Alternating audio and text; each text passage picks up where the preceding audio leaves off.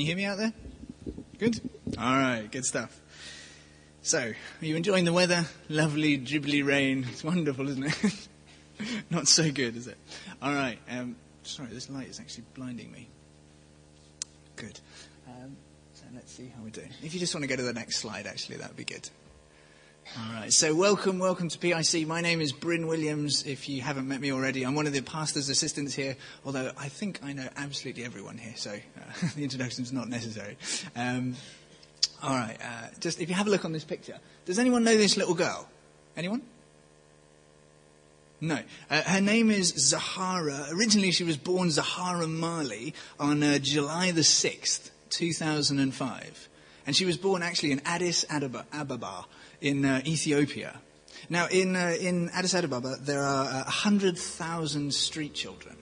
And um, every day for them is a real struggle for life, really. A struggle for food, um, a struggle to, to find somewhere to sleep that's safe. Uh, generally, they have to get their food by either begging for a bit of money from friendly people or uh, trying to just, usually just from eating out of the rubbish bins, uh, sleeping on the sides of the streets. And that's, that's really what their life is like on a daily basis.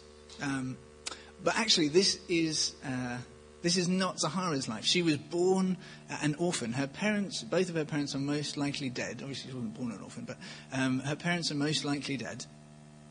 And uh, but she's not she's not an orphan anymore. Um, you you probably know her parents. Do you know her parents? Yeah, Brad Pitt and Angelina Jolie. So that's that's a bit of a step up in life, isn't it? Um, and she went from being in an orphanage in Ethiopia uh, to now living in. Uh, let's see if we got the next one. This is her. This is her house at the moment. It's a. I, let me let me just get it right. It's a 35 bedroom palace in uh, in France. It's 880 acres. I don't even know how much that's a lot, though, of acres. And it, it, there's an organic vineyard, which I think you can see in the background. And it has its own olive grove. It has 20 fountains, a private lake, and for their ultimate privacy, its own forest. Yeah, can you imagine? Uh, Brad Pitt, I think, earns $23 million a year. Can you imagine? So her life situation has been completely transformed. But she could choose to still live as an orphan. Uh, what do you think would happen if, uh, say, Brad, I'll call him Brad, shall I? Uh, he comes out uh, and he finds his daughter, Zahara, digging in the bins outside the back of their house, just eating whatever she can find of the leftovers. What, what do you think he would do? He would probably run over to her, just pick her up, and say, Look, you don't understand. You are my dearly loved daughter, I am your loving father. You don't have to eat from the bins. You probably carry her inside, take her to what I'm sure is the largest fridge in the world, just open the fridge and say, I will give you all the food you need. I will take care of you. I'll make sure that you get to eat when you need to eat. So what's, what's the problem? Is, is she Brad's Pitt, Brad Pitt's daughter? Well, I can, I can tell you actually, because uh, on the, January the 19th, 2006, a judge in California approved Brad Pitt's. Uh, that's right, well, not rightful ownership, but uh, uh he, he adopted her. All right, so he, he really did adopt her. Um, and so, is she his daughter? Yes. Uh, does she have access to food? Yes. Does he love her? Yes. So what's the problem? If she's out in the back, she just doesn't believe that she really is his daughter. And that's, that's the problem. She doesn't believe who she is. And it's her understanding that needs to change. And in many ways, actually, that's what we can do as Christians. Uh, we can live out of a wrong understanding of who we actually are.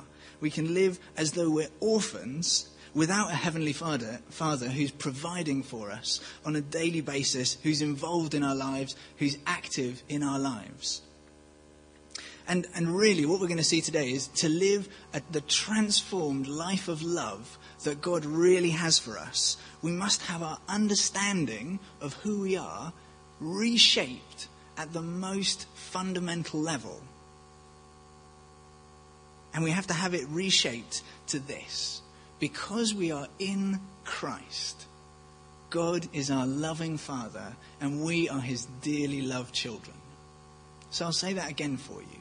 Because we're in Christ, God is our loving Father, and we are his dearly loved children. And that's really what we're going to look at today. We're going to see how we became God's children. And uh, we're also going to see some really practical ways that we can go about having our understanding of who we are changed at the deepest level so that we live out of the reality of who we are. And um, that's, that's really why we're beginning this uh, series in Ephesians. Um, you know, the vision for our church, you could really say it as come, grow, serve, and then go. And uh, last last term we really did what was essentially come. We, we went to the gospel. What is the essence of the gospel? How can you come to God and be saved? How can you get people to come to God and be saved? And this term, in the next sort of seven weeks or so, we're really going to focus in on how do we grow in Christ.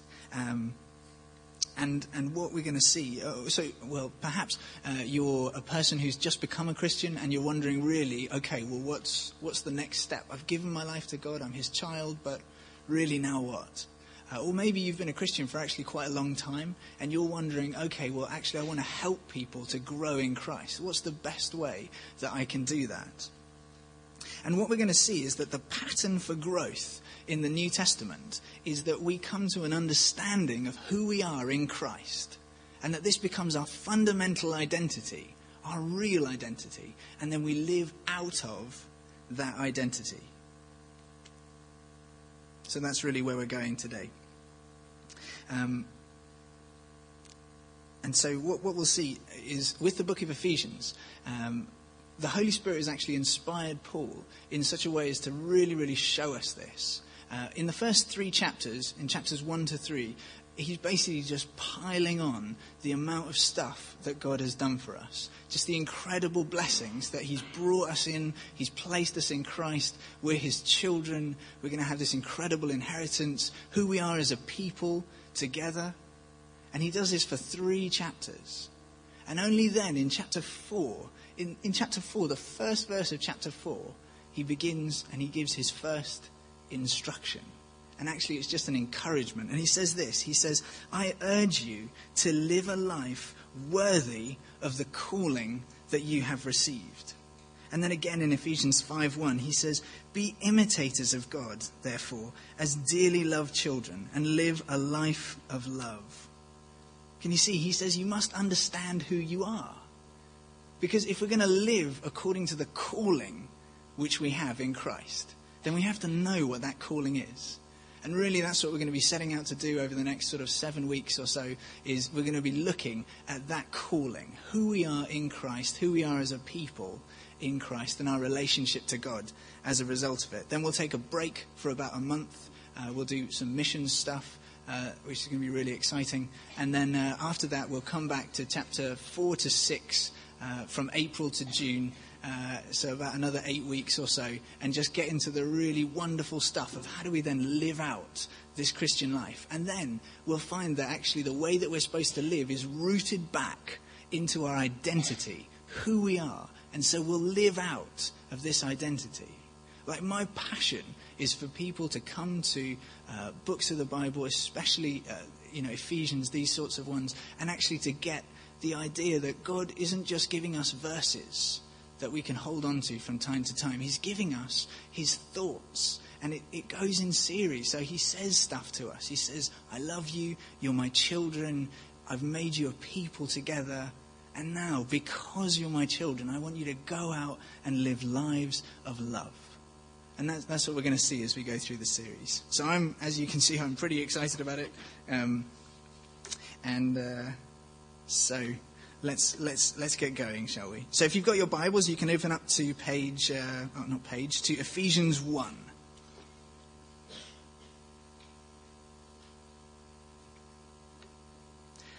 So Ephesians 1, 1 to 3, Rich has already kindly read it for us, so I'll just pull out a couple of things.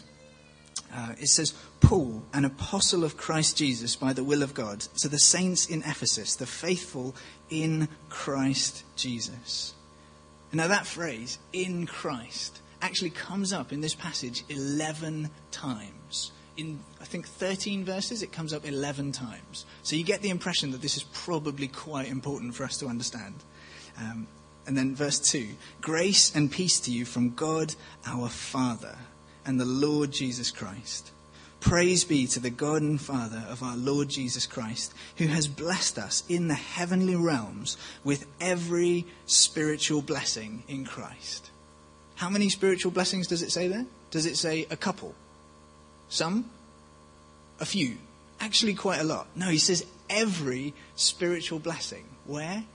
In Christ. And that phrase, in Christ, is just like the drumbeat of, that goes through the book of Ephesians 11 times in this one. I haven't counted through the whole book, but I'll bet it's a lot. Um, and it's basically the center of our identity. And we're going to get into this in, in a little bit more detail. What you should know really about this first passage, verse 3 to, to 14 about, which is what we're going to do today, it's actually one sentence. Actually, 1 to 13, I think, is one sentence in the Greek. I, I heard one person describe it as one big fat Greek sentence, which I thought was quite funny. Um, and it's basically Paul just exploding with praise for God. That's how he begins. He says, Praise be to God. And actually, this is how he finishes the, the, passage to the praise of his glory. It's just one long effusion of praise. Someone said it's like when you shake a bottle of pop uh, and then you, you, you, let the top off and just sprays out. That's pretty exciting. Uh, and, and, and so it's kind of like that. That's what, that's what Paul's doing in this. Um, and like I said, this, this phrase, in Christ, and this verse 3 actually could really be a summary of everything that we're going we're gonna do today. Uh, so if you look there, it says, Praise be to God who has blessed us in the heavenly realms with every spiritual blessing in Christ.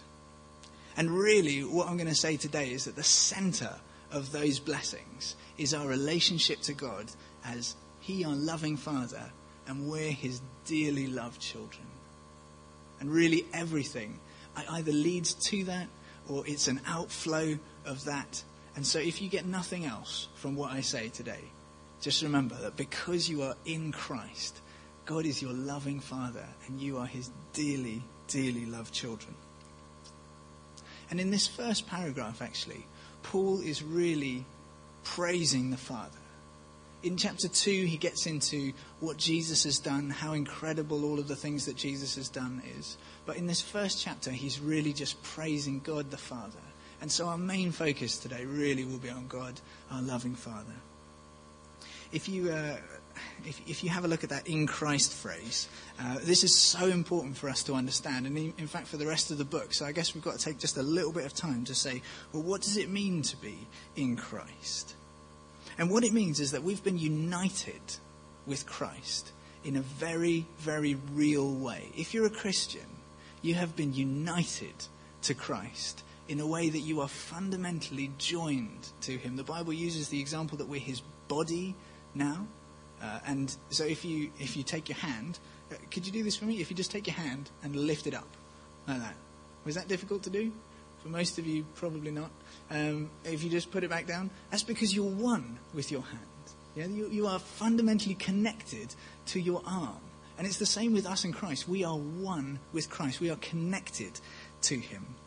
And so, where does it say in, uh, in Ephesians that, that this is the case? If you, there's, there's a lot of places, um, but one of them that I found really helpful was if you look in Ephesians 2 8, it'll come up on the screen now, I hope. Um, so, you don't need to turn there. he says, For it's by grace that you've been saved through faith. And this is not from yourselves, it is the gift of God, not by works, so that no one can boast. And here it is. For we are God's workmanship. We've been created by God, created in Christ Jesus to do good works which God prepared in advance for us. So, can you see it's an act of creation? There's something that wasn't there before. God has done something in the same way that He created in the beginning of the world when there was nothing. God has done that in us. We are in Christ. Uh, John calls this the new birth. Uh, Paul says in Christ. So this is the fundamental reality. You can see it again in Ephesians 2:15. He says uh, that Jesus might create in himself one new man in place of the two, so making peace, and might reconcile us both to God in one body. So you see that we're united to Christ. We're made part of his body. So if we go back into verse 3 then, and it says that in Christ we receive every spiritual blessing. So it's not because of anything that we've done. It's not because we're special. It's not because we are somehow worthy of God's, uh, you know, blessing. It's because we're united to Christ. That is the source of our blessing. He is incredible. We get blessed. That's basically a summary of Ephesians. And now what we're going to do is we're going to take a look at, okay, so what are actually some of these blessings? And like I said at the beginning, really, I would say that the center of these blessings that Paul's giving for us, at least in this passage, is the fact that God is our loving Father and we're his dearly loved children. And everything else is just connected to that. So let's read together and I'll show you what I mean. Um, well, I'll show you that, that God being our Father is, is really the main blessing. So if you have a look with me in verse 4, it says, For he, and this is God, our Father, chose us in him, Jesus, before the creation of the world to be holy and blameless in his sight. In love, he predestined us to be adopted as sons through Jesus Christ in accordance with his pleasure and will. So here it is. There's God's aim for us that we would be his children, he would be our Father. And if, if you're a lady, if you're a woman, uh, maybe you find this talk of sons a little bit, you know, alienating. You're like, well, it's fine for the men, you get to be a son, but what about me? Is this for me? And I would say, yes, it is. It is for you. This is what, what Paul's talking about here is that in that culture, it was the sons who inherited. If you were the son, you inherited. If you were the wife, I mean, if you were the daughter, unfortunately, you got married off into another family. Maybe fortunately, uh, uh, but, but anyway, you didn't inherit, and that's the whole point. Uh, and so what Paul is saying is you are fully adopted children of God. And if you're still having a hard time with that, you think, well, okay. Just, just remember that for us guys, we actually have to be part of the bride of Christ, which I think is a bit more confusing, to be honest. All right, so, you know, just keep it in perspective. All right. Um, anyway, so uh, we find out that this was his will it says that we would be adopted as his children, and all the other blessings either flow to it so that we can be adopted or flow from it as a result of it. Um, so let, let, me show you what I mean. So we'll have a look at what these other blessings are. Because Paul actually lists, as I count, nine blessings in, uh, in this passage. Uh, and and I, I think that really they show us who God is and actually the solid basis of our relationship with Him. and so after, after this, you should feel really safe and confident in your relationship to God as Father. So let's, let's have a look. It says um, in verse 4, he says, He chose us in him before the foundation of the world to be holy and blameless in his sight. So we were chosen to be holy and blameless in his sight. And that phrase, in his sight, you could, you could translate as in his presence. You know, that I, I, didn't put it in the slide, but there's this wonderful picture of John Kennedy uh, in the Oval Office when he was president. How, how powerful is the president of the United States? Reasonably powerful? Pretty powerful. I would say in, in the Western world and in, in the world, there's probably not many people more powerful than the president. But there's this wonderful photo where you see John Kennedy and his children, his son, is just running around in the Oval Office. Just, and his daughter, I think, is on a skipping rope. I'm not entirely sure what she's doing, but she's, they're just playing in the presence of their Father. You know, He's no less mighty, He's no less powerful, but they're in His presence. And it's the same with God. God is mighty, He's the Creator, and we're in His presence. And that's why He chose us. He chose us in Christ uh, that we would be holy and blameless in His presence. Are you holy and blameless? Do you feel holy and blameless? I, I, I don't, a, lot of the time. In fact, I say most of the time. More and more, actually, it seems. Um, and so we have a problem because none of us are perfect. None of us are free from hate, from lies, from the desire to, to make ourselves great, uh, and, and all of the outflowings of that, whether or not they actually flow out into your real life or not, those things are all in us. And the problem is that God is a holy and righteous, perfect God, and He cannot have sin in His presence. He has to remove it. And so we have a problem. How are we to be in His presence? How is He going to get us into His presence when we're really so antithetical to His character? And His solution, you can see there in verse 7. It says, In Him, and that's in Christ we have redemption through his blood, the forgiveness of our sins. And this is what's behind this, this language of redemption. They, they would have known these phrases really, really well um, because redemption was all about buying the freedom of a slave. So when, when Paul says redemption, they would have understood immediately to them to their minds would have come the picture and the sights and the smells of the slave market, people who were actually in bondage, in shackles, ready to be sold to the next owner who would do who knows what with them. And unless, of course, somebody redeemed them, somebody came and paid the price to set them free, to have their shackles taken off, and they would be free people. And this is, this is what we were. We were in sin. We were slaves of sin. Everyone is born a slave of sin. Until you're in Christ, you are a slave of sin. But that's what happened when Jesus died on the cross. And this is what it means it says here, uh, through his blood, the forgiveness of his sins. That's how the redemption, that was the price, was the blood of Jesus.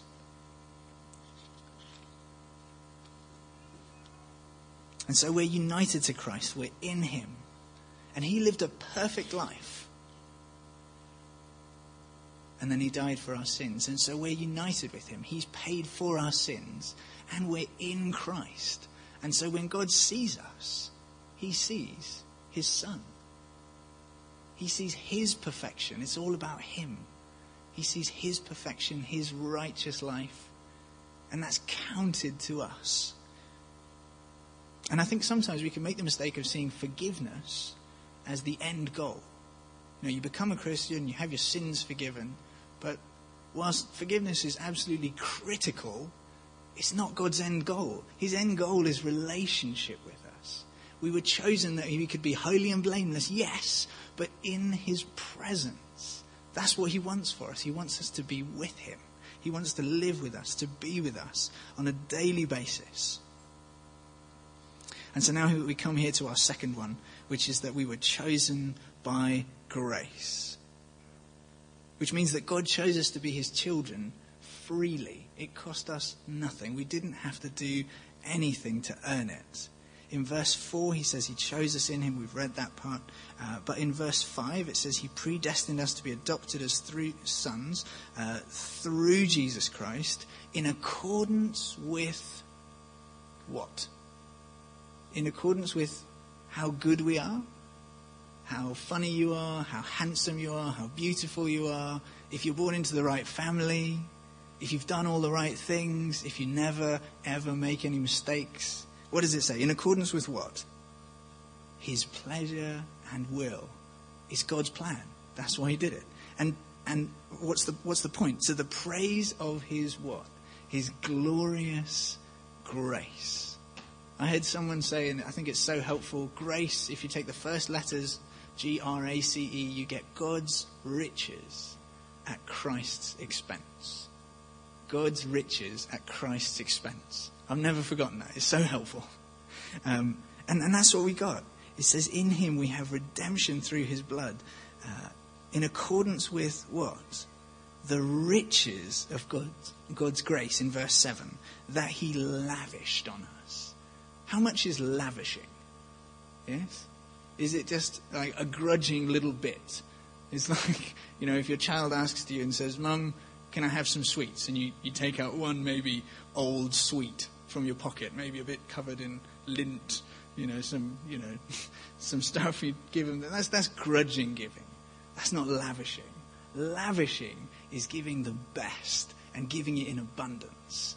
And that's what God did. He says, freely he gave it to us. And we're going to see in a couple of weeks that actually grace is completely, completely free.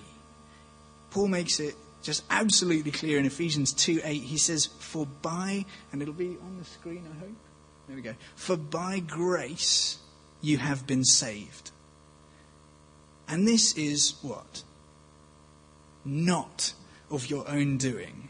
It's the gift of God, not as a result of works, so that no one can boast. How many times does he emphasize? He's just repeating himself now, isn't he? It's just like, it's by grace. It's free. It's not because of anything that you've done. It's not by works, so that no one can boast. He says it like three or four times. It's completely, completely free. And so, can you see? We're, we're, welcomed into God's presence, holy and blameless, because we're in Christ. It's not us. He chose us in Him before the foundation of the world, before we were born. How much were you achieving before you were born? Just as a general question. Obviously, it's rhetorical because I didn't achieve a lot before I was born, didn't get a lot done, you know, not, not really. And so he says he chose us in him before the foundation of the world. And so we're welcomed into his presence to be holy and blameless because of Jesus' death for us. And it's all free, it's freely given to us. Uh, in, in verses 8 to 10, we're not really going to go through them. It's all just to do with the fact that God has told us what his plan is. And this is another one of his blessings. Um, and then the, the, last one that I just want us to spend some time on is uh, just in verse 13. And this is really the point is that in, as God's children, we have received the first part of our inheritance. So who, who inherits, actually? Like, if I were to sadly pass away, no offense, but you wouldn't get anything. Like, it's, it's for kids, isn't it? It's for your children. Obviously, my wife would get first, and then she would give it to Hannah. Uh, you know, so it's it's for the family. It's for your children. It's for your wife. And we're the bride of Christ, and we're the children of God, so we're doubly sorted. What do you think? Yeah, sorted. Absolutely. And, and this is this is the point: is that uh, we're going to have this incredible inheritance, and actually, it's not just when we die that we get this, it's now. And so, what is this blessing? If you look with me in verse 13, it says, uh, And you also were included in Christ when you heard the word of truth, the gospel of your salvation. Having believed, you were marked in him with a seal, the promised Holy Spirit, who is a deposit guaranteeing our inheritance until the redemption of those who are God's possession to the praise of his glory. So God gave us the Holy Spirit. You know, we did this. He's the third person of the Trinity. He is equally God and he is living within us if we're in Christ. Yeah, so if you if you have heard the gospel and believed the gospel, the Holy Spirit is within you. And it says that he's a deposit. What's what's a deposit? Does anyone know?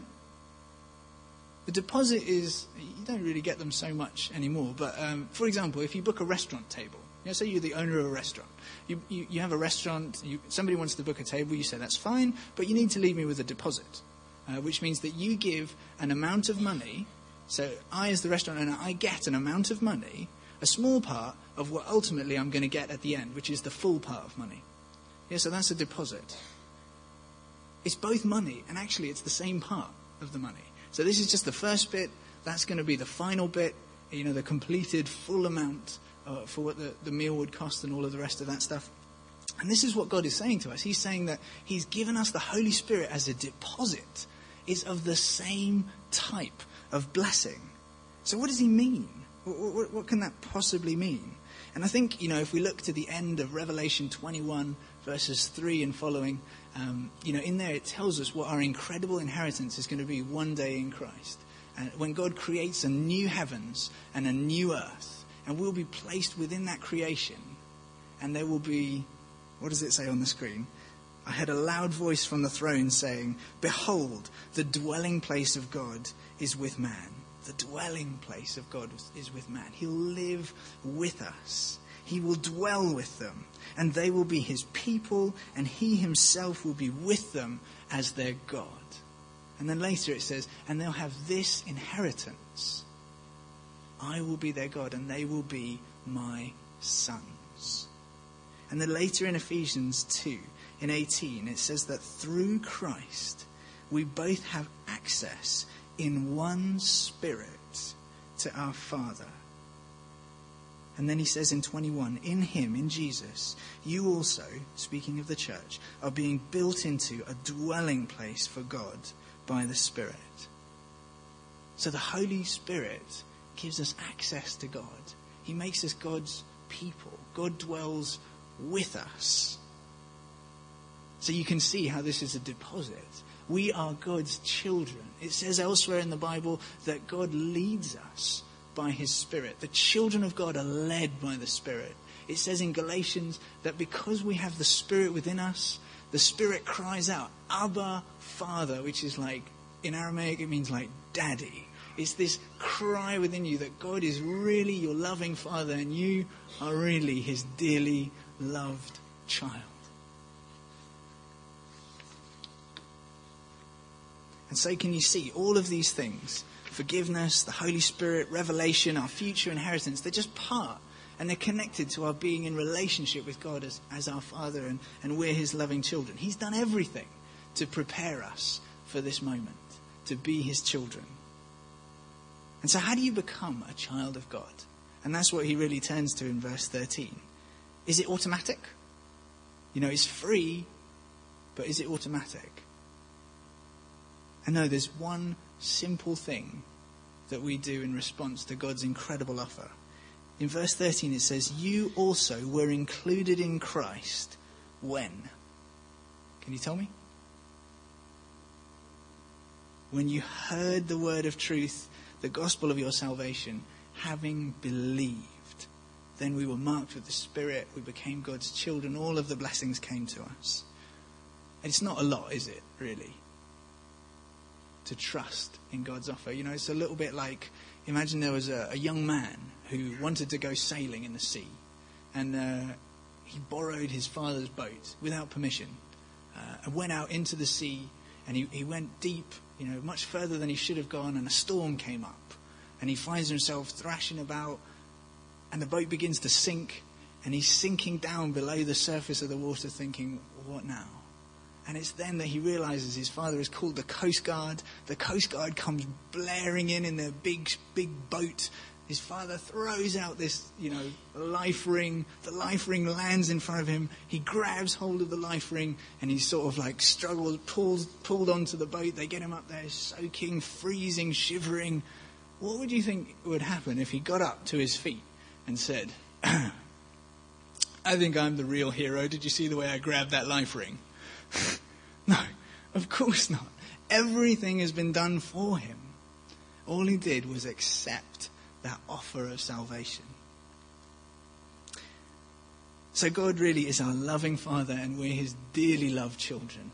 I think, I think you'll remember that by the end of, by the end of this message. But then the, the real question, and just in our last few moments together, I just want to spend how do we do this? How do we get our minds changed? How do we have our understanding of ourselves deeply altered?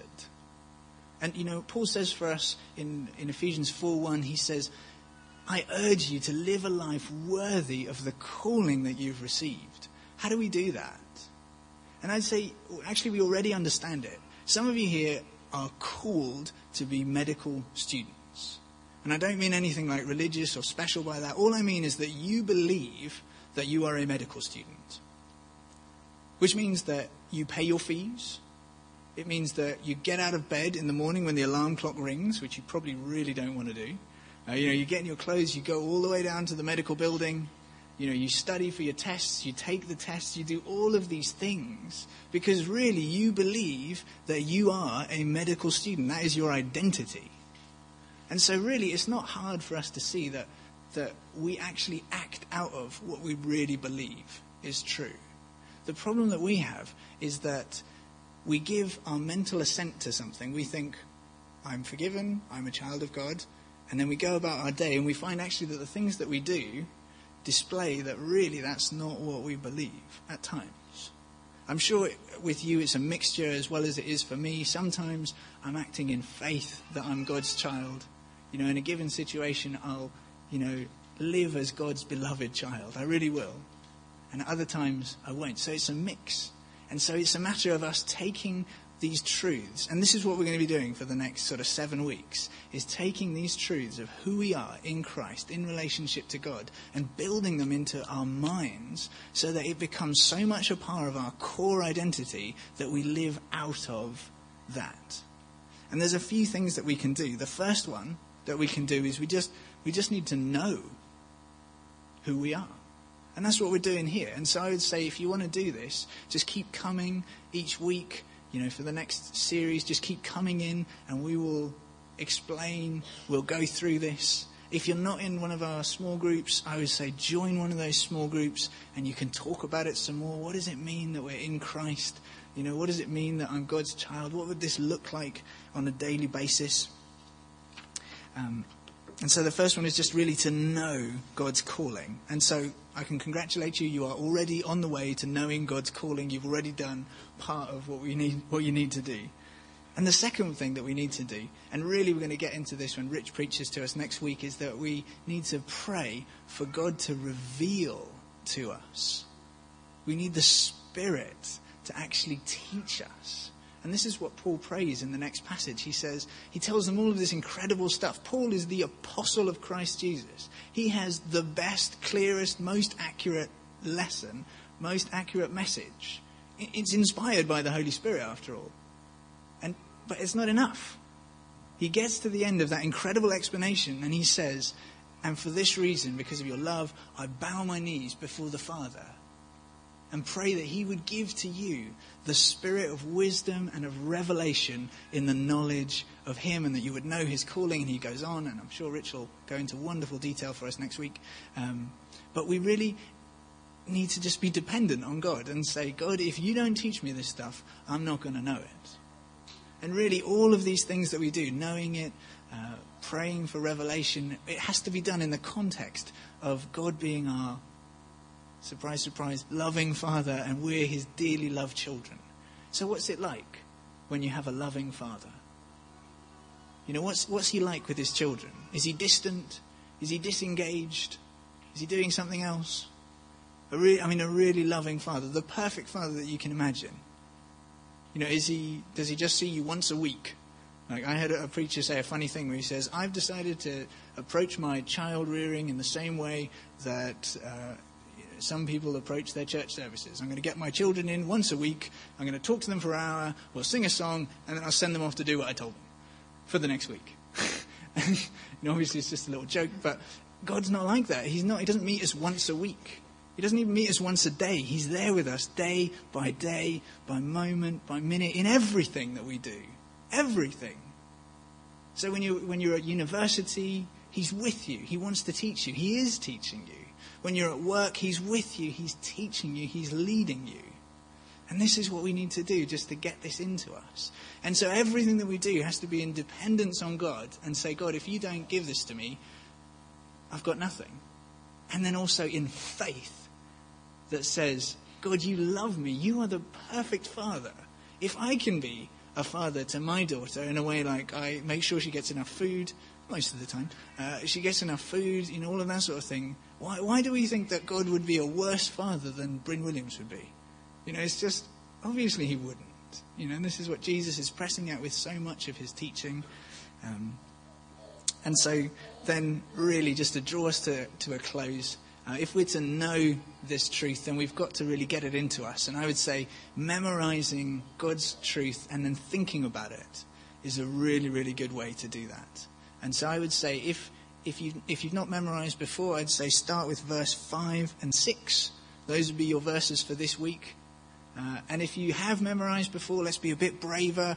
Try 5 to 9. Have you got that? Beginners, which verses? 5? 5 and 6. And then for the brave and advanced. 5 to. Exactly. All right. Good stuff. And then the final thing uh, that we're going to. That we really need to do, and this is really what Paul's been telling us, in, in this passage. He says, Praise be to God. And that's what we've got to do. We just, we just praise God.